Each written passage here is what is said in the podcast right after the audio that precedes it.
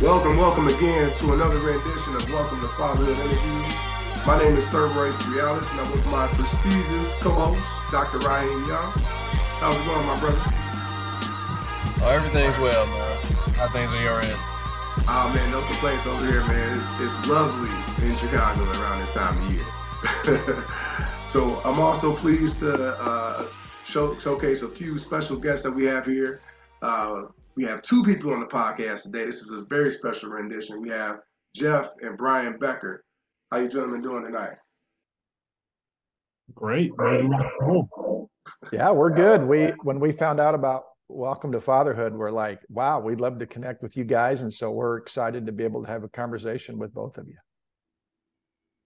Man, likewise, the feeling's mutual. So, uh, without further ado, can you guys tell me, uh, you know, uh, how many kids you got, what are their ages, and also what do you do for a living or for a purpose? Yeah. So uh, this is Brian. Um, I'm uh, the dad. Jeff is my son. Uh, I have one son and one daughter. Um, they're both married and they both have one child. So I have a granddaughter and a grandson. And uh, for a living, I'm self employed. I'm a consultant. I work primarily with nonprofit groups on planning and how do they strengthen their leadership groups. And uh, I do executive executive coaching. And um, I really think about what I do is trying to walk alongside people to help them rewrite their story ending so they're more powerful they're more meaningful they're more filled with hope. And so whether that's on individual level or organizational level that's how i see the work that i do. And i'm an author. And an author with jeff yes and i'm uh, jeff becker co-author and son um, and i am a new father uh, me and my wife live out in scottsdale arizona now um, so it is 75 and sunny. I'll put that in there for you guys still in Chicago. Um, but yeah, so our, our son is seven months old. So we are, I want to learn from you guys. And um, you, you hear every emotion that you guys know. But um, profession, for purpose, I am, uh, we were entitled a mental performance coach. I've been in the basketball world my whole life. Uh, from the division one side to the high school side to the club side uh, training side, and, and now as a mental performance coach, I work primarily with athletes and teams on how mindset affects performance. Um, so it's kind of interesting. You know, my dad works in the executive coaching world and leadership world, so we still we talked a lot about the, um, the book and ideas and stories for the book and creating the book, and now we talk a lot about leadership and culture and all those schemes as well. So it's uh, you know we're still we're still growing together as a father son relationship as well. That's cool. So this is the first time we actually had a son and father on at the same time. So I'm gonna go ahead and uh, get right to it. So Jeff, what was it like having Brian as a dad? Ooh, um, you know, we'll probably get into our story and and our a little bit of our book, The Tender Lions. Um, it's interesting because there's kind of three chapters, I would say, from zero to roughly 13, 14, um, where dad was very involved. I looked at him and put him on this pedestal, and he had a cape and uh, was very active and did everything we possibly could together. And then, you know, there was this the reason we, we wrote the book of um, family issues and um, a huge dip in our life and probably our relationship, our family relationship, and then you know, rebuilding this and rekindling this relationship, which is um, you know probably why we wrote the book uh, to get to where it is now, and that was probably about 20, 20 years old. Um, getting back to you know now I'm 35 to um, healthy, striving friendship and relationship moving forward. So it's uh, been quite the roller coaster to say the least. All right, my next question is for Brian. Uh, what uh, was your favorite stage of development for Jeff? Let's say uh, from the baby stage to toddler, like mm. you know, uh, which stage did you enjoy the most? that's a really tough question because um, because they're really distinct. You know, when they're little, I'm not trying to dodge your question, Sir Royce, but when they're little, there's so many fun things that they're learning and developing. And, you know, he's learning how to like hold the ball and say this and play the piano and things of that nature. And then there was that he became, Jeff was a really fine athlete, uh, grade school, high school, college. So there was a lot of really fun times. Uh, and my wife is a very very fine athlete she's in the hall of fame at illinois state university for athletics and oh, wow. so we would we would go to all kinds of athletic events so there was a lot of fun and pride in watching that and uh, jeff was not the best student um, he he would read a book only if he knew that he was going to be forced to it was going to be on the test but then when jeff got to be about like 23 or 24 some spark lit in him about learning and it was really fun to see that because he started pursuing reading this book, going to that conference, connecting with that guy, that leader, listening to podcasts. And so it was really fun to see him really come into his own and and really get curious about how things work in the world.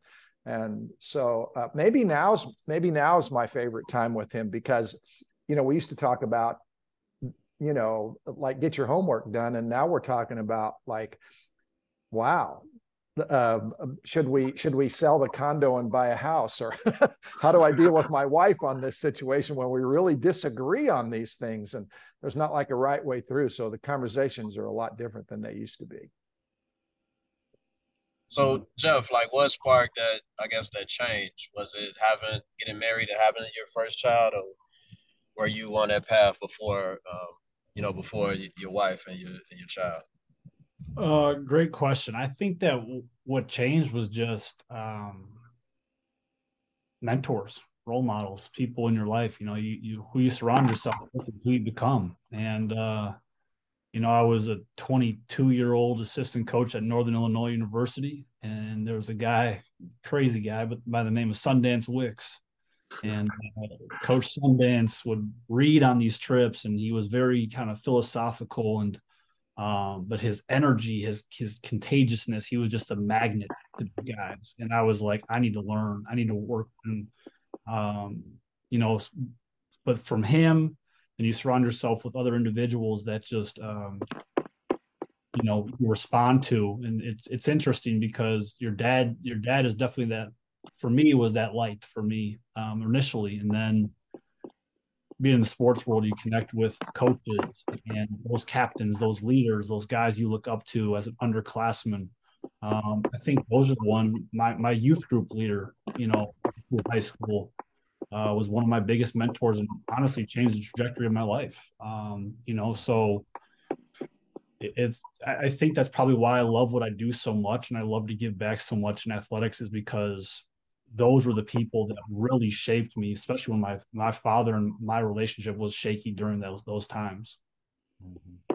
You, you know, one of the things that I saw about about Jeff when he really got serious about uh, being being the teacher, being the leader once he graduated from college in sports was that for him basketball wasn't about teaching kids to win. For him, basketball was about how do you develop character in young kids and you use basketball as the vehicle to develop character. And so why was uh, that really was uh, I for me a, a, turning point in in why you do what you do, a real sense of purpose behind that. What was it like for you, Brian, seeing that uh, that light bulb turn on for your son in that moment? Like uh, like how did that how did you how did you experience that from your, yeah. your point of view? Well, well, I wanted one, I was proud of him. Uh, two, uh, I had seen so many parents in the athletic world really over control their kids, re- too way too much pressure, way too much living vicariously through a kid. So I kept trying to pull myself back and not be the over controlling parent and let him let him have his own way of that and then try to you know try to be helpful if i could because i'd not been down the athletic path. I was not a good athlete. Uh, I was on. I'm a I'm a musician in my spare time, and so, um, so, but but I was really excited to see him come to light, and so whatever I could do to try to support that, uh, and not be over controlling, uh, let him make his own mistakes. You know, I heard the other day, we don't learn from our experiences. We learn from when we reflect on our experiences. Mm-hmm. That's where the real learning comes from. And so, how do I let him have his own successes and failures? And even though I, had been down that road before, I, I, let, I wanted to let him do it, let him do it himself. So I'm pretty, I'm really, I'm really proud of him, and I still am. You know, there are there are days, you know. so, you know, I when Jeff was talking about uh, a mentor to him, a youth a youth director, you guys might know James Brooks. Uh, James grew didn't James grow up in uh, western suburbs, and he's now the head of the Lawndale Christian Clinic, and uh, just really really strong leader and a guy you may want to interview sometime in the future. I mean, he's really, really a marvel, marvelous leader in the in the community in Lawndale and uh, western suburb, western side of the city. Yeah, I would love to get familiar. You know, so definitely, uh, if you would introduce us, that would be yeah. amazing. We, we could do that. You know, and I I think about when. Um, when so the mini part of my story was when Jeff was a little boy, I had a job where I traveled too much, I worked too much, I partied too much. Um, I got involved in pornography when I was a young kid, totally by accident. And that turned into interesting to obsessive to addiction when I was a young guy. And when the results of all that came spilling out when I was a young dad, it was it was devastating to my wife and to my kids. And um, well, you can ask Jeff what that was like, but I mean that that was having that um, having that James Brooks as a mentor to Jeff at that time, you know, Jeff did not want to talk to me, but he would talk to, to James. And James didn't know what was wrong, but James knew something was wrong. And it was a safe and confidential place for Jeff to go to. So it was a vital piece of what happens when a when a kid gets angry at a dad or the dad is absentee or abusive or whatever. So I know that you said that um, that you were a young father, uh, Brian. How, how old were you when you had your, your first child? Uh, let's see. I'm 30 years older than Jeff, so I'm I was 28 because uh, my daughter's two years older than than Jeff, so I was 28. Yeah, yeah. Okay. So when you um when you knew that you were becoming a dad, did you seek advice on um like fatherhood and different things like that? Did you have mentors that you can go to? Um, not very much. I, um, as a young dad, I was. I remember having like some inner fear about like, can I make it? Can I make a living here? Because before that, both my wife and I were working, and so she she we were blessed that she was home for a couple of years I, I know some families don't have that option and that was really important. But I I was I had some fear about can I make a living. Um, I did have I did have a couple of really good man friends that were very helpful, a great sounding board, great supporters. Um, uh, we were also and still are involved in a local church, and that was an important part for us. So we had some good support networks around us. Um, I didn't I didn't go to my dad very often for advice we didn't have hardly any in-depth conversations uh, my entire life until the latter years of life until I was like 45 years old. So I also at that time, Raheem, I also was like headed into this addiction. And so I was really arrogant. I thought I had all the answers already, which is pretty typical of anybody that's in an addictive state. You know, they they're hiding they're shameful, but then they have to pretend like they've got it all together. And so I was kind of in that mode as well, trying to pretend like I, I knew what was going on, even though I didn't. Well, what what uh, tools or what um, resources did you use to uh, to break from that addiction? So there, um, Jeff, you want to? Uh, so I know you asked me the question but Jeff does a better job of describing this than I do. um, I would say from a, I'll, I'll say I'll speak on the family perspective. And then mm-hmm. you can if you want to chime in after. But yeah, yeah. In, um, in the book, we call it the three H's, and the three H's for us really consist of you know honesty, help, and humility. Honesty, help, humility, and um, I think the big thing for and and if you look at almost any troublesome situation, um, hard relationship, um, this can help really help anybody, I guess, and and and something that we're going through. But first and foremost, you know, it was this honesty. You know, my dad had to get honest with himself first. You know, he as he talked about is is he hated the man that he saw in the mirror and he saw it over and over and over and over again. And so it's what are you going to do about it? Are you going to change or you just got to kind of live with this? And uh, you know, my dad said that he would he would kind of take this secret to the grave, but for some reason, God, whatever, um, told him that he has to be honest and he has to be honest with himself honest with my my my mom, his wife, and then was honest with us as a family, you know, and then that that second H was help, you know, so honesty and help. And help is uh as as a marital couple, they had to seek help, professional help, uh, you know. Uh, so they saw counselors or therapists, and uh, I think we had to get help as a family on how to have hard conversations. Uh, we had to get help on, um, you know, it takes a village to raise a child. You know, I'm I'm not communicating with my dad at the time. Uh, seeking out James Brooks or other mentors and uh, the village around us, you know, the the community around us, I think really helped my sister and I. Um, and then that third one is humility. So honesty, help, and humility. And you know, th- there's no growth when there's there's this egotistical um, side to you, right? You have to be humble enough to know that uh, we're not perfect, that we need to get better, that um, that there, there is growth, but the humility side, especially for men, um, that vulnerability to open up and be honest and um, you know so yes i would say the three h's the, the honesty help humility was something that we really uh, fell back on to help us through that those times. Yeah let me just share just a bit about that. One the the honesty part was when someone's done something that they're really embarrassed about or ashamed of, the tendency is not to go, oh, hey, let me tell everybody what's happening. The tendency is to turn inward, to close yeah. down. You know, even if like you come home and you see that your kid has like broken a window or something, you go, hey, they don't they don't open up like that. They close down.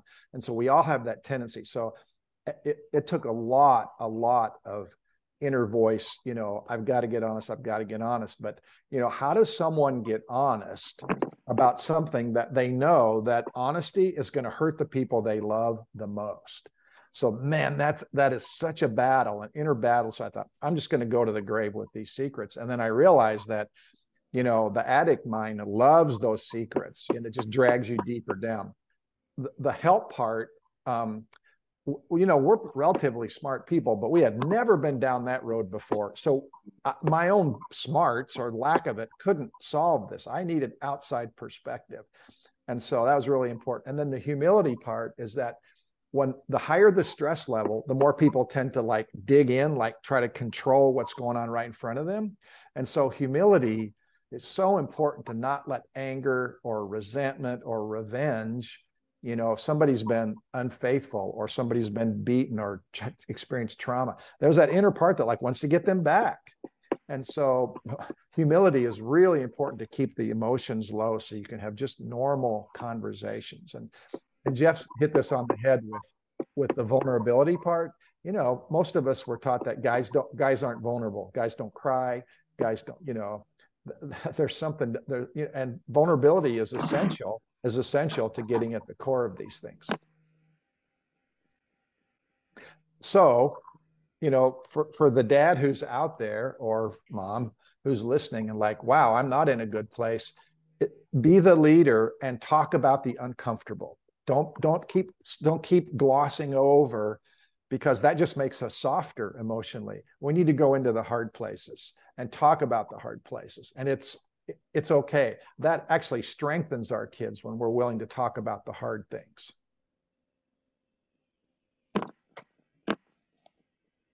So if you guys can talk about, um, you mentioned how you, you, guys kind of mended things uh, over time. Um, what's your relationship like today?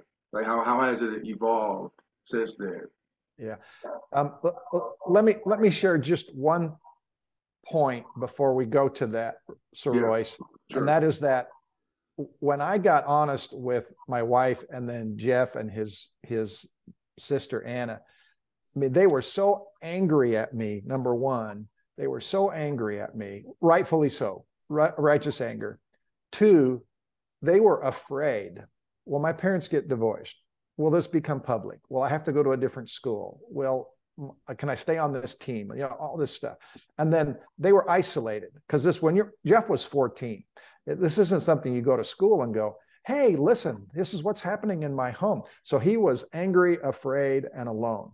And I think that happens to almost every single kid when there are challenges in the home, whether it's lots of arguments, abuse, abandonment, infidelity, whatever. And when dad or mom leaves or whatever, that's the state they go into. And boys experience this much more dramatically, traumatically than girls. When when I can still remember vividly, this is 20 some years ago, when I had that conversation with them, my daughter got up and walked down the street to her best girlfriend's house and poured her heart out to her. Jeff went to his bedroom and slammed the door.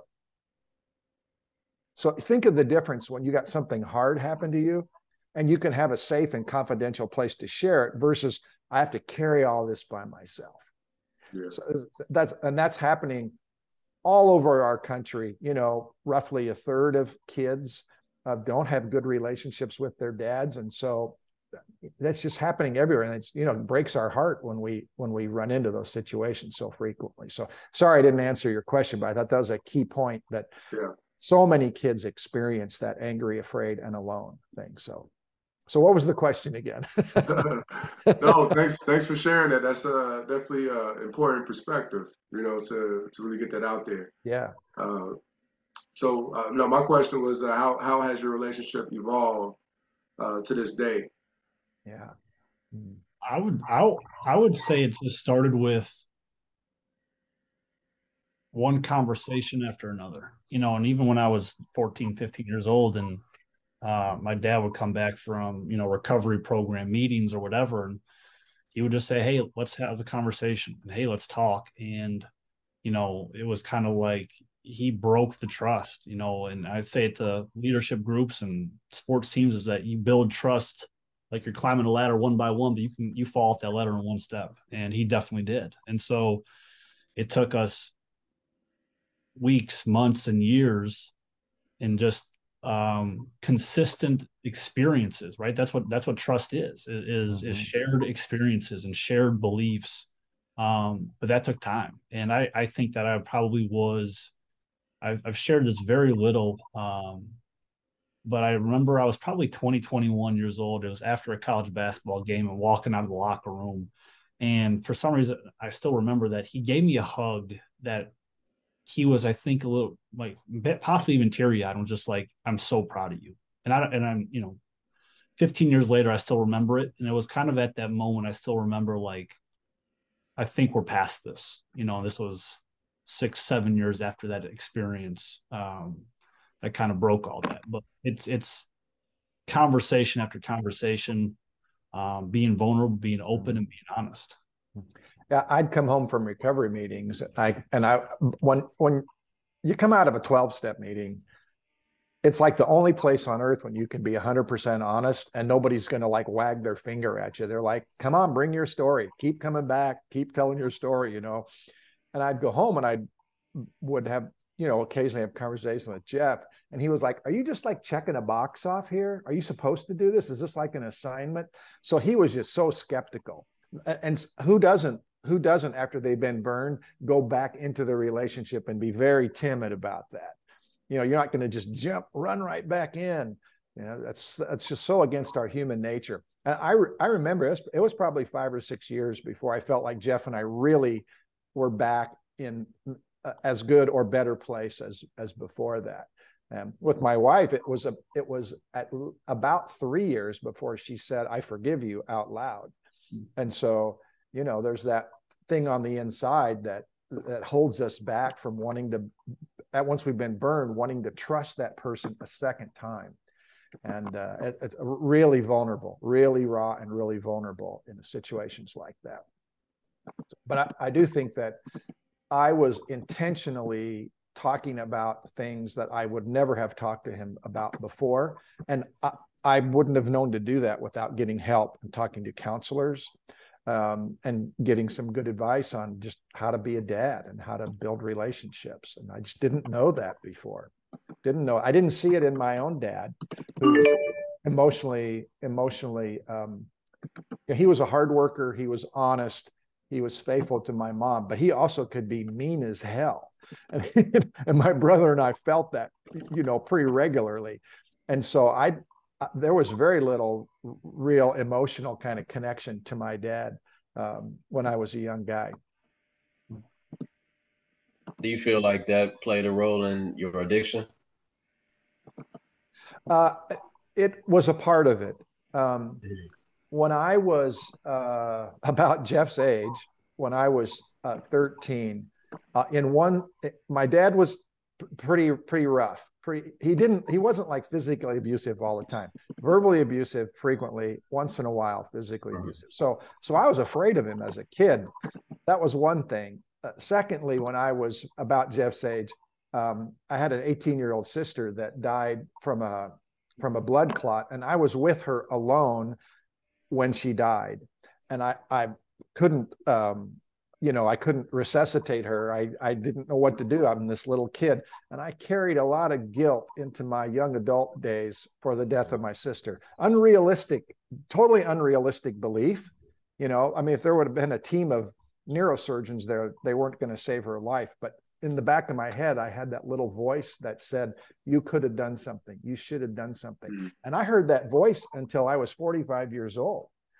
And, and, um, uh, and then the third thing was so my dad, my sister, and then that's the summer that I discovered pornography completely by accident. And that became my safe place. I'd go there to numb out, I'd go there to fantasize and escape the hard emotional stuff and i don't i don't blame those things for me becoming an addict but they were certainly part of the equation and then i started making a lot of bad decisions along the way a lot of bad decisions along the way and i have i have to own that so jeff um so i know you talked about trust um and with that like it comes um i guess grace as well to restore that relationship how did you find grace for for your dad? To was it like him showing effort to try to you know restore it, or how, how was it for you? Yeah, great question. Um, effort, but I, the word I'd, I'd, put in front of that is consistent effort. Mm-hmm. Um, you know, I think that um, trust is uh, very I think everyone wants trust, but no one knows really how to build trust. Um, you know, and I, and I, say it with my sports team all the time is everyone wants this strong culture and strong behaviors and strong trust, but how do we do that? You know, and, and it takes time and it and um, shared experiences and consistency, and all of that is really hard. Um, it's hard to be consistent. It's hard to to um, build it, but you know, again, brick by brick, conversation by conversation, month after month, year after year, um, I think my dad just kept showing up and kept being consistent. Um, after that, I don't remember many um, uh, many times where we butted heads, unless you know I got in trouble because I was a knucklehead and I got caught. probably shouldn't have done, but that's not me, right? So, you know, um, go ahead, Dan yeah, you know, everybody uses the everybody. I'm exaggerating, but many people use the phrase "you have to earn trust." Uh, but you know what? I think that's a, a, paradox. I think you if you just have to give it sometimes, it, and it's risky. You know, he Jeff at some point had to go. Okay, whether whether I totally believe him or not, I got to let him back into my life. And he did come to me at some point and said, "I'm still really mad at you because I you hurt my mom." And but he said, I know why you got honest with us. Because he said, there's no way you could ever have integrity if you hadn't gotten honest about this. And that was a huge breakthrough moment for Jeff and I. And um, he, I don't even think Jeff remembers that conversation, but I remember the conversation because it was he was one of the first people in my circle of people that I really loved who was like, okay, I'm still mad at you, but I get why you did what you did. I get why you I get why you had to get honest about this. So, and that's hard. That's really hard. But that hardest day of my life was probably the most important day of my adult life, outside of the day Jeffrey was born.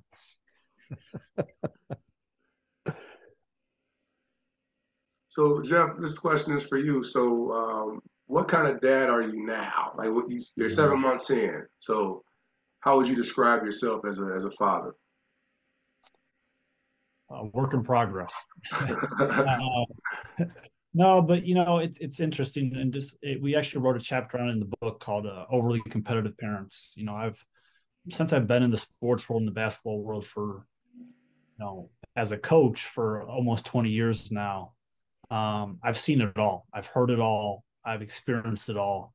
Um, you know, from fathers cussing at their parent, uh, cussing at their kid from directly behind the bench to taking them off the bench to a kid wanting to commit suicide because of the pressures to a kid punching the, you know, throwing a chair because he's so frustrated because of the pressures and the expectations from what's behind him in the stands. Um, so I think I, I, just through me and my own father's experience, to me, seeing worst case scenarios um, and learning just what a leader and a role model is, um, I would say what I strive to be is present. Uh, what I strive to be is um, not a role. I, I don't want to be a role model. I want to be the example, and and, and anything and everything that I do. Um, and that I think that exactly. Let's go back to that word consistency. Um, if I can be present um, and I can live by example and lead by example, um, the rest will take care of itself. And I, I'm, I'm excited to see kind of where our our friendship and relationship blossoms with it. And no, I am not ever coaching his basketball team ever. mm-hmm. You mentioned being present. If we had to do a family feud, we, we've done uh, uh, over hundred interviews. That would be the number one answer: is being present. Is uh, it's a, it's a big one. Like not just uh, giving the kid a tablet, like actually sitting down with them like and seeing what they're doing and looking at them and talking to them about it. Like, hey, what's that for? Like, like being there, like not just uh, talking about being there. You know what I'm saying? It's a difference. Yeah, I think I think the uh, the iPhone or the PDA or whatever you want to call it, I think that's one of the greatest gifts and one of the greatest challenges to parents today is knowing how to use it for good and knowing when to take it away so so you can so that, that you can really be present. Because i can't be present when i'm looking at texts or social media or whatever with my wife or my kids or grandkids. And i know that they can't be present with me. And the research is really pretty significant about how too much social media really sort of dulls our ability to even even have an emotional connection that's that's real. So how do you how do you do that? Because it's not going away. It's just not going away. So how do you raise your kid in a world where they have to use technology and the more they use it the more that it can actually you know pull them away from you emotionally? By the way our research clearly clearly shows that when dads don't have a strong emotional connection to their kids that's when that's one of the key contributors to when the risk factors pop up in the kid's life. Mm. It, it, moms are incredibly important. Grandmas grandpas are incredible. But the dad is the biggest of the equation. If the dad doesn't have the emotional connection that's the, the the main causative thing for the risk factors that pop up in kids lives. Interesting. Yeah yeah. I mean when so, we go ahead. Uh, i was just going to say like what um i know you you posed the question but uh what do you think that the answer is? Like how, how do you raise a child um i guess to be connected in the technological world I, was fortunate in that there was no such thing as a PDA when Jeff was little. Hmm. There, I got my very first gigantic computer when Jeff was probably uh, well, there were computers, but there there were no games to play on it. There was no they were they weighed 80 pounds. It's not like you put it in your pocket. so Jeff, what what do you think? How do you how do you is there a formula? Uh, formula, I think, is just with anything is and again, I'm learning from you guys because you guys have older kids than I do, but um, boundaries, just like anything else, boundaries, um, honest communication about why this is important, why this is not important.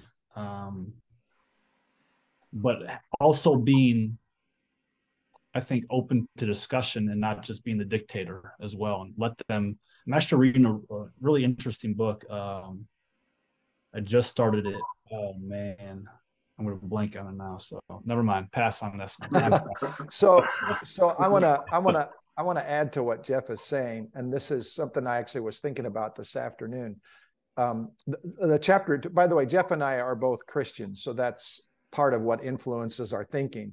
And chapter two in the book is called Imago Dei. And if you grew up in the church, you might have heard that phrase. It's a little Latin phrase, but it literally means like made in the image and likeness of God. So if if one believes that they're made in the image and likeness of God, then we're not God, but but God God like attributes with brilliance and emotions and heart and strength and the ability to judge and that sort of thing as well. So, but God says to us, You're mine, you're in my family because I gifted it to you, I gave it to you, and you can't do anything to mess that up. And God gives us grace. And so, if I can raise my kids to believe that they're mine because they're in the family and they can't do anything about that, and I have to give them grace over and over and over again. So it's unconditional. Then the, the child doesn't have to think, I have to compete, I have to get good grades, I have to make a big salary, I have to get into the right college, I have to have a big following in social media, because all of that's performance based. Mm-hmm. And as soon as you're the best, somebody will knock you off of that little mountain, you know? And then so you're constantly striving for more and to do more and to be better. And that's an endless path that's an endless path. Everything becomes performance based instead of like it's just a gift. It's a gift. And so if if I can give Jeff a hint of that imago Dei, uh, where he doesn't have to feel like he has to perform to be loved, we've taken a huge step in the right direction. Huge step. And hmm. that's very counterculture. Very counterculture. That's a great answer. I, I like that. That's a real good one. Yeah. Yeah. No, go ahead. Uh, you had a Chapter question? two.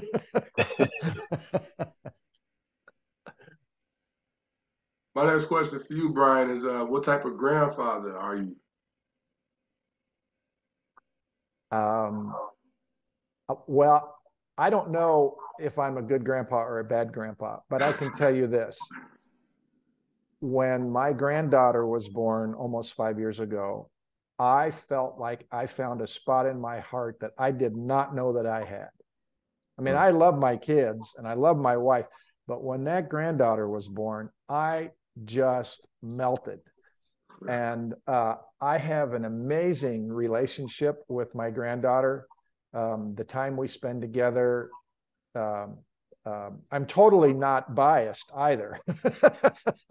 you know, um, and when I see little Bo, Bo Becker, my grandson, uh, my heart just melts. And I just, I just want to be around him and hug him and try to prop him up. And, you know, um, I also know that I, um, there's a lot on the line right now.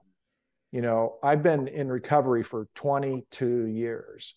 And I know that th- if that weren't in my life, I wouldn't be married. I wouldn't have a relationship. It would be a terrible relationship with my kids. I wouldn't have a strong relationship with my grandchildren. So there's a lot riding on my ability to just follow my values and to to do what I need to do there. And if I can do that, so many other things in my life just fall in line.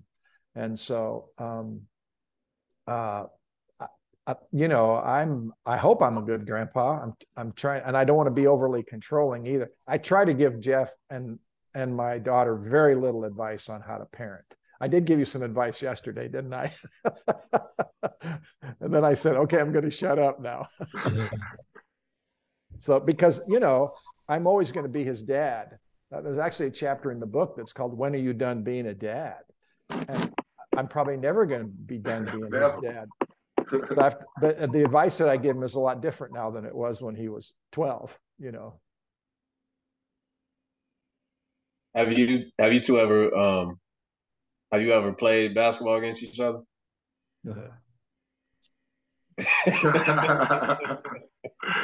oh yes. Go ahead, tell the story.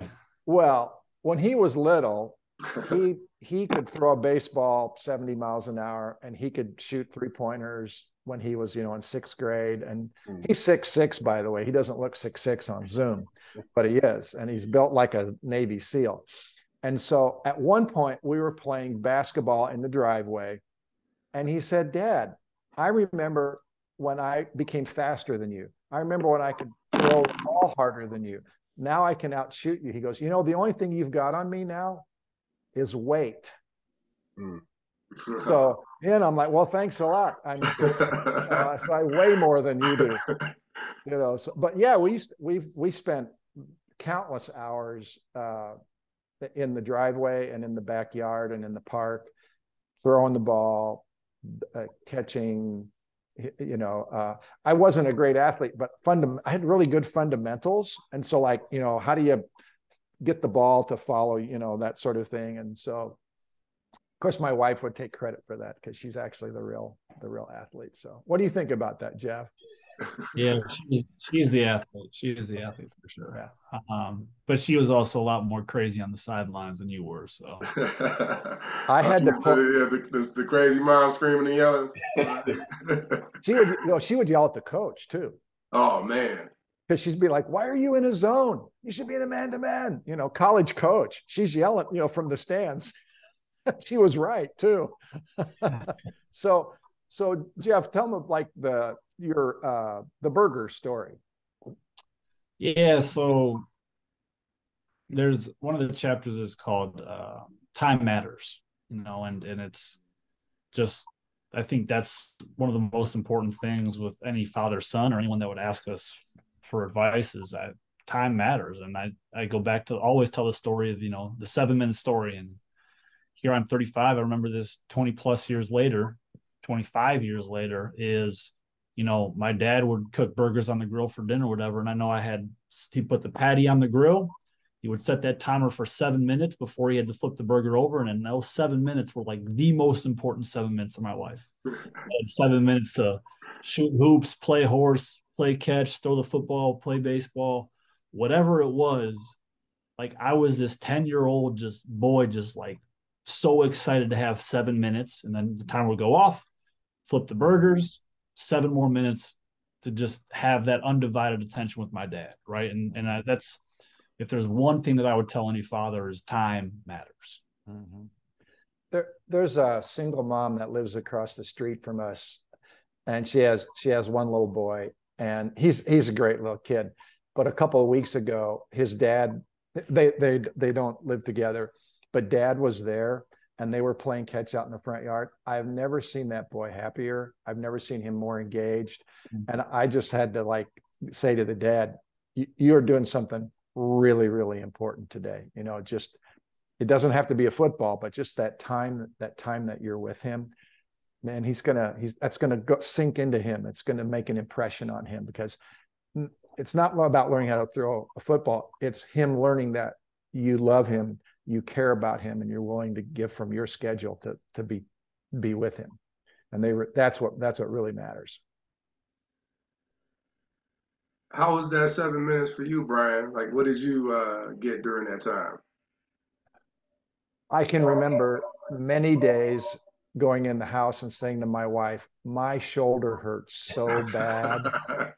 I threw a, i threw a hundred fly balls today in the backyard and I'm not kidding. I'm not kidding. And and then when he learned how to throw a 70 mile an hour fastball, my my palm hurt so bad from catching. I'd sit on a bucket in the driveway and he'd throw fastballs.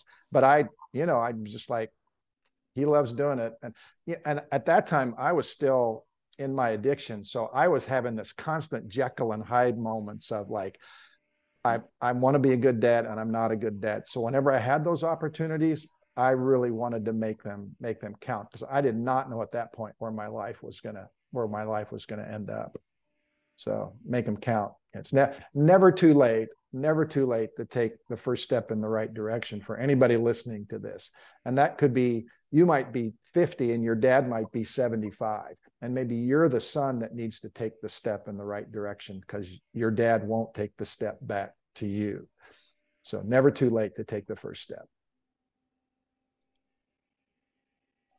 How, and I want how, I want to interview you guys. I want to ask you a bunch of questions. that, that could be another. That could be a good one. We could do that. Okay. yeah, Brian. I was just gonna ask, like, how um, how how did you and your wife? How how were you all able to like reconcile things? Because it seems like relationships not really mm-hmm. built like that anymore. It's like yeah. the first thing, you know, first sign of trouble, I'm out of here. You know, things like yeah. that. Well, um, yeah, how were you all able to do it? So she had she had friends that said, "Leave him, divorce him," and I really think that to this day, I've been married 39 years, by the way, and there was about three years in the middle that I just didn't know what was going to happen from one day to the next, mm-hmm. and I really believe that it was about four or five of her good Christian lady friends who surrounded her, listened to her, and and and spoke some truth into her and they were saying don't make this important of a decision when you're so angry. It's like if you're in the fire you cannot think about fire safety. All you can think about is get out of the fire you know? So you need some time you need some space. And they were they were marvelous in reminding her that she needed time and space. And um, i love my in-laws and her my wife's brothers and all but they are a family that knows how to hold a grudge. They're really good at that. It's, it's like in their dna and so she hung on to that anger for a long long time. And about three years into this she finally came to me one day and she said i know i have to forgive you and i do forgive you. And she said let me tell you she said i thought by not forgiving you i could get back at you there was like this inner like resentment thing that was was there. And she said i re- this is a really key part about forgiveness and why it's so important. She goes i realized that my not forgiving you was holding me in place not you because i was had been getting counseling had been going to recovery meetings journaling and hanging out with the right kind of people. And i was emotionally moving forward and like kind of like thawing out and then she could see that she's like wow he's he's going to stay on this path. And so um, that was a huge breakthrough moment for for us and for her to be able to you know because that was that's huge vulnerability huge risk to say i forgive you. And she also said i'm not sure i want to stay married yet but that came a little later that came a little later. So forgiveness is really for the person that's been wounded it's not for the person that's done the bad thing. So, and that's hard hard for most people to get their head around if they haven't been in a situation like that. Um, but I needed to, like Jeff used the word consistent. I needed to demonstrate day in, day out, day in, day out that I was serious about changing my life, and uh, and I still am. so how, did you maintain your patience for her? I guess waiting for her forgiveness because you know sometimes it'll be like, um, yeah, you know, it's, it's been two years. You still on yeah. that? You still talking yeah. about that? So I I continue to go to counseling mm-hmm. regularly, going to recovery meetings regularly, which is a great place to be able to like let the let, let the emotion of that go to see yourself accurately if you're holding on to resentments or anger or whatever and I was at that time uh, thinking, one, because my counselor, who also did some counseling with my wife, he said to me, he says, I don't think she's ever going to forgive you. And so thankfully he was wrong. but but he said, in my experience, because of her own family history and that, she could just hold on to this. And then you're going to have to decide if you want to leave or you want to stay in a relationship that will continue to have like a contempt under the surface, which will smolder and you're going to feel that resentment all the time. And I had resigned myself that if she hadn't forgiven me, that I couldn't, I couldn't stay in the relationship. Um, and uh, by the grace of God, uh, it did happen. It did. You know, I I love it when marriages work, but not every marriage should work. I, know that that's like some people would like go crazy about that, but it takes two people to want to be in the relationship. And if somebody's been really dishonest or harming, uh, unfaithful, and they're not repentant, then there, there's no hope for a really healthy relationship in the in the long term. So, um, yeah. How long have you, have you, been married, uh, Brian? Uh, 39 years. Wow. 39. Yeah. yeah. Yeah. I'm a fan of marriage. So yeah. Yeah. My dad and mom were married 59 years before my mom passed away about 10 years ago. And my wife's parents have been married 65 years. Wow. yeah. Talk yeah. about a lifetime. yeah, yeah. We we stick it out in our family.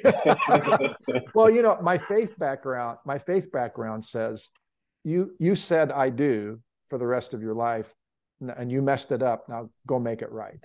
Make it right. And and uh, God God bless that um, that commitment and um, uh, there was a healing that happened in that in that forgiveness that I really think was miraculous because I'm not sure that either one of us like humanly possessed what it took to rebuild that relationship and and we have a, it's not perfect by any means but it's pretty dang good marriage and she's a great grandma. She's an amazing grandma. She's over she's right now she's watching bowen right now with jeff with jeff's wife. So you're in arizona? I am. Sunny Scottsdale. Yeah, you, and you we're visiting them. Seventy-seven we're... down there. it was actually 55 in Chicago, so it wasn't, you know, as bad, bad. But, you know. Not bad, yeah. How long have you been uh, married, Jeff? Three years now. Three, Three years. okay. Yeah. So still newlyweds, technically, in the still grand scheme.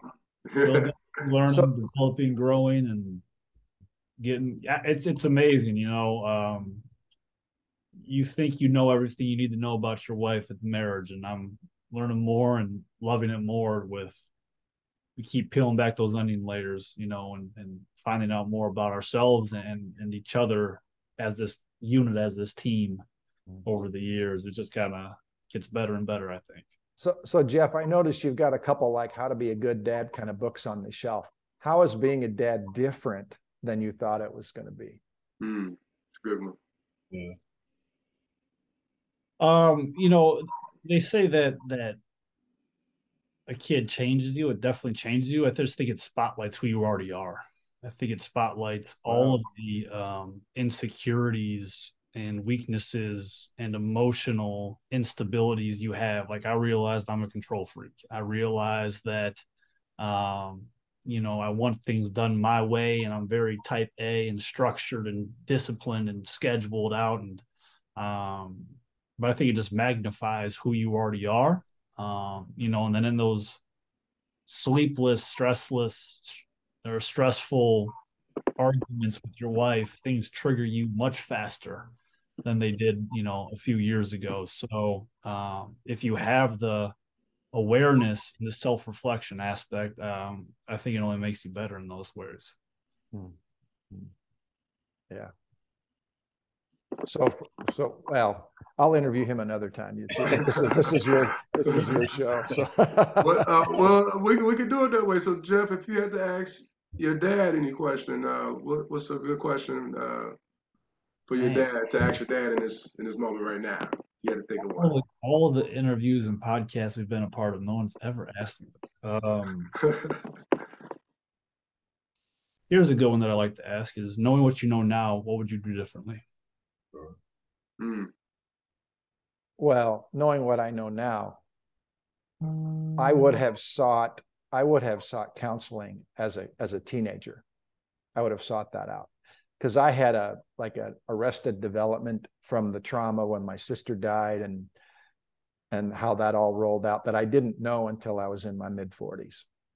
And so that I think that would have changed my life significantly about how I dealt with hard emotions and addiction and that sort of thing. Um, and so that would have been one thing I would have done very differently. I would have been more honest and more brave about the the issues that I was dealing with way early on, way early on. That being said, if all of those bad things hadn't happened in our family, Jeff and I never would have written Tender Lions. We wouldn't have this opportunity to talk with dads and their dads and their kids all over the place. And on my best days, I'm actually grateful for those those hard things because that prepared us to to have a platform to talk to dads about how darn important this is to to step forward and be strong and be vulnerable and that's the that's where the the title tender lions came from that paradox between strong and soft and tough and tender and knowing when you need to be one and knowing when you need to be the other to be an effective dad and husband and mm-hmm. or just just a man in the community you know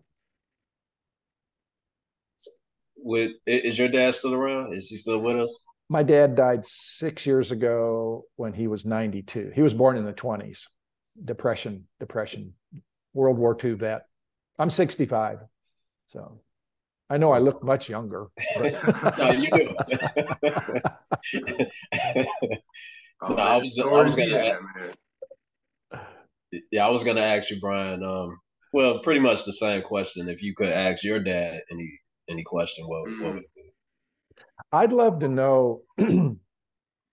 well, I'd love to know. I, I know why he was such an honest, hardworking guy because he got that from his dad. But I would love to know where his anger came from because I, I can't figure that one out. And man, he was verbally hard on my sister and my brother and my mom and I, um, in spite of being, you know, very honest and very hardworking and very generous guy but I, I, I would love to say try to figure out why why so much anger, and um, uh, I I just I could never figure that one out. So, yeah. Did he ever talk to you about the war? What was that like? Uh, not until his late late years. Um, he was very private about it, and when it would come up, he would almost always get tearful, and and just not want to go there.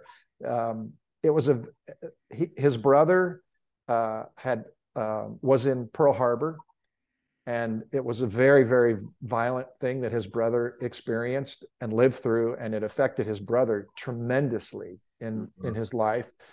And so, but it wasn't until later in my dad's life that he talked about that. And, uh, and Jeff and I actually took him to Washington D.C. Uh, and uh, spent a weekend, you know, looking at the, the war memorials and and we just had a it was the last couple years he was alive. It was really a beautiful experience for all three of us to be able to to do that. And in those last few years my dad and i were able to talk about a lot of the really hard stuff that had happened years earlier. And that was a real blessing to be able to have some healing healing between he and i about some really difficult things earlier in our life. So never too late to take that step yeah yeah Yeah, well, thank you guys for definitely uh, opening up and you know sharing your story. This is uh you know stuff that uh, us as men we need to talk more about because uh, you know a lot of men out there are, are, struggling and holding on to a lot of stuff that may have happened to them or, or that they're currently doing, and um, you know, it's okay to talk about it. So uh, you know definitely thank you for for opening up and, and sharing uh, sharing this. Um, uh, I would say uh, my next question to both of you is uh, since you've written the book, like how did how did that uh, help uh, mend your relationship? Did that help bring you guys closer, uh, or even closer than uh, you you uh, imagined? I'll start with that. Um, I think it, I think it was at first I was he was like we should write a book and all these experiences and stories and how to you know if we could rewrite time what would we do differently and I was like no one's gonna read this no one's gonna. Um, but it, once we kind of got he got got me on the same page. Um, you know, it took us two almost three years from first idea to publish. You know, so for three years we spoke five x, ten x more than we did. You know, in my twenties, um, my early twenties, my mid mid to late twenties, because we were talking about stories and ideas and strategy, and then it was actually being published and it's like okay we have a published book but what do we do now And so there was just, you know, we we would talk, and we talked about this actually just the other day before, you know, before I had uh, our son. Um, you know, we still talk about all the different strategies and ideas and growing this business side of the of the book. So um, it's not like we talked about some things were just checking in, but then it was also pretty cool just remember stories, bounce ideas off each other, and obviously that that led into other conversations just in passing. I think over the last you know five to eight years now. Yeah, I, I remember us actually sitting at some coffee shop in Phoenix like six years ago or whatever. And this was when we had decided that we were going to work on the book. And we just talked for hours about like, if we could wind the clock back and raise you all over again, what are those most important things? And that, that's what ended up for, forming the chapters, the different, the different themes of the chapters. And so we had to have really in-depth conversation about those really important things, which was just a gift to me. And uh, I know now that I need to like back off a little bit because Jeff's got to raise his son and he needs to be a good wife, a good husband to his wife and make a living and all of that. And I, I want more time, but it's not my time to have more time. You know, he wasn't married then. And so, um, uh, so that was important. Uh, there is, there's probably a Tenderloins too in the future though. I think that there's, there's reason to have a second book.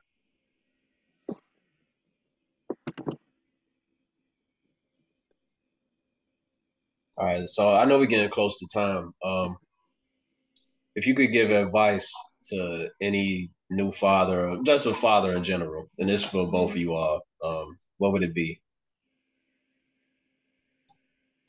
Um, I'll go first. Um, I would say, you know, kind of circling what I've said a lot of is time matters, you know, and I've I've kind of already told the seven minute burger story. Um, you know, but the the intentionality, the uh, eliminating of distractions, the presence, being present.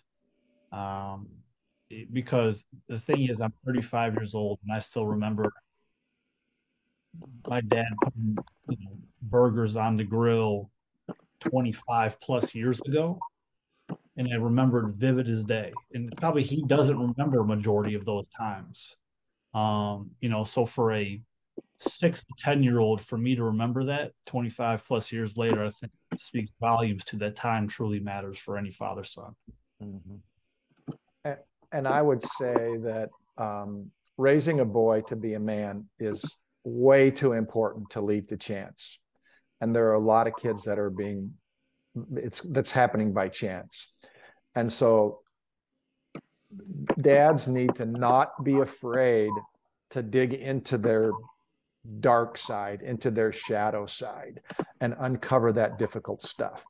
And that to some people like to get counseling or whatever, it might sound like weakness. I think the guy who's willing to get counseling is brave and smart.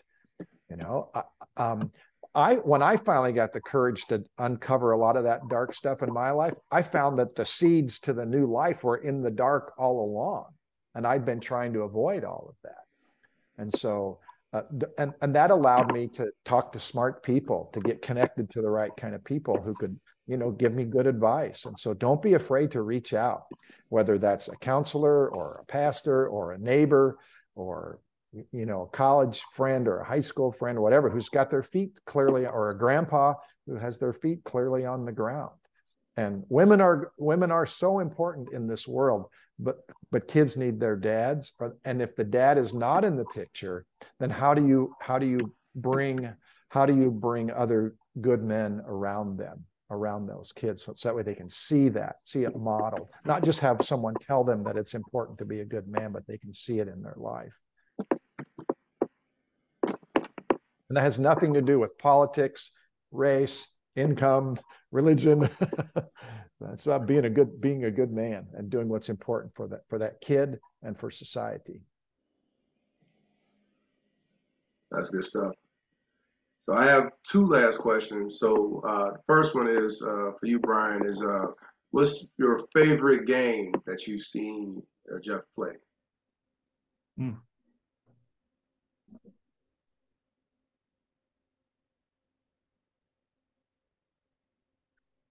My the favorite one, the favorite one. Um, it's a toss up between when the head coach from Hope College came to watch him play to recruit him.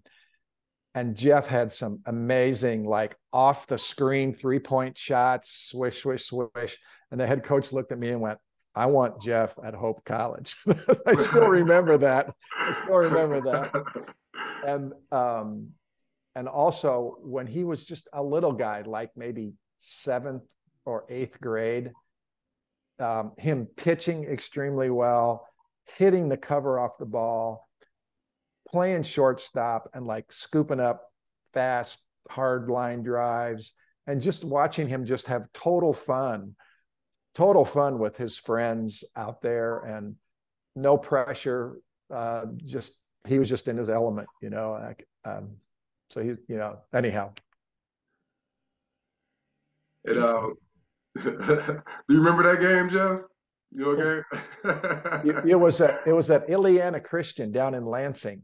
Oh boy. And the and the coach came down, drove over to watch you play, and he wanted you. And then he then he went somewhere else. So And uh, the flip side to that question, Jeff, what's one of the games where you remember seeing your dad in the stands? Like one of the, one of those ones.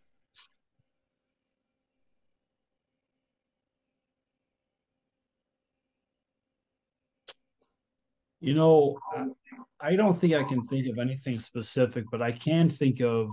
Uh, I went to school at Augustana College, which was on the western tip of Illinois in the Quad Cities, about two and a half, three hour drive. We would play every, I think conference games were every Wednesday, Saturday, and they made almost every Wednesday game. And if I think about it now, I'm like, we played at 7:30 p.m. You know, and college games last two hours. Game gets done at 9:30. They would wait for us to have our call, you know, our talk in the locker room, probably shower up, come out of the locker room. So it's 10 o'clock at night. Just for them to give us a quick hug, say hello, hopefully give me a slip me a twenty dollar bill maybe in college, um, and then drive then drive home for three hours and then go go to work at you know wake up at six thirty in the morning and they I don't remember them missing almost any games in my four years, whether I played or not. Um, so that's what I remember most. I don't remember anything specific. I just remember the, the again the commitment. Uh, yeah. Consistency, yeah. It's that's amazing to me. All right, and uh, my final question to the both of you is, um, what does fatherhood uh, mean to you?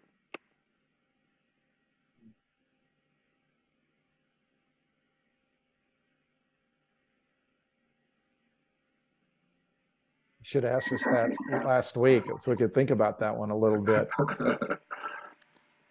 the, the first word I thought of was everything. Um, everything from the fact of, um, you know, he's, you're going to be his first superhero. Um, you're going to be his first role model. You're going to be his first Michael Jordan. Uh, and so, uh, I think that everything that he's going to have a lot of memories, whether good or bad. His behaviors are going to be shaped, whether good or bad, because of you. And um, uh, I'm extremely excited for that challenge, and that because I think it's going to be the greatest, hardest um, game I've ever played, and I'm I'm super excited for what's about to hold uphold for me. I'd say. Uh, for me, fatherhood is it is one of the most important pieces. If you look at what holds the fabric of society together, it's one of the most important pieces of the puzzle. That's also one of the most missing pieces right now and not many people are paying attention to it like you guys are. So we applaud you, we support you, we want you to be successful in the work that you're doing. And we we know from our family experience and we know from all the research we've done that fatherhood, our fatherlessness is a key component to what causes kids to struggle. And and and when when boys aren't strong and they don't become strong men, then families families struggle. So fatherhood fatherhood is just absolutely key to the to the uh, health not only that one boy but then how that moves itself into the broader society. And so, whatever we can do to help support, uh, provide structure, motivation to that. I mean, it's just absolutely, uh, absolutely vital to to our to our society.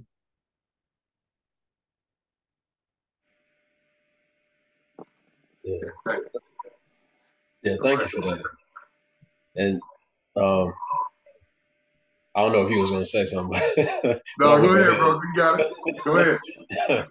uh, um, you know, before we get out of here, I just want to thank you too. Um, like I said earlier, this is the first time that we had like a father and son at the same time uh, in an interview, and um, I just appreciate like you all's honesty and um, your ability to you know be vulnerable with each other and to open up and be candid about you know the past and how you all were able to overcome those challenges and everything. So I, I appreciate that. Absolutely. So that's what that's what someone asked us once, why did you write it? And I think our first response was to change one relationship. That's it. One father son relationship. We know we've done our job. So we're probably still in the hole and we're probably still in the red and we haven't made money off this, so we might as well pack some lives doing it, right? Yeah, but we'll we'll go anywhere and talk to anybody about any time about this, and so feel free to you know if if you find an organization or a church or a workshop or whatever media that wants to talk about father son issues, we're uh, we're all in. But are we are we still being taped? By the way. Yes, we're about we're about oh, to wrap okay. it up. Okay. Right now. Uh, Sorry. But before we do, I want to give you guys the floor to, to uh, you know tell people where to find you. You have to give people a link or uh, you know a place to go. Where would you send them? Yeah. Go ahead, Jeff.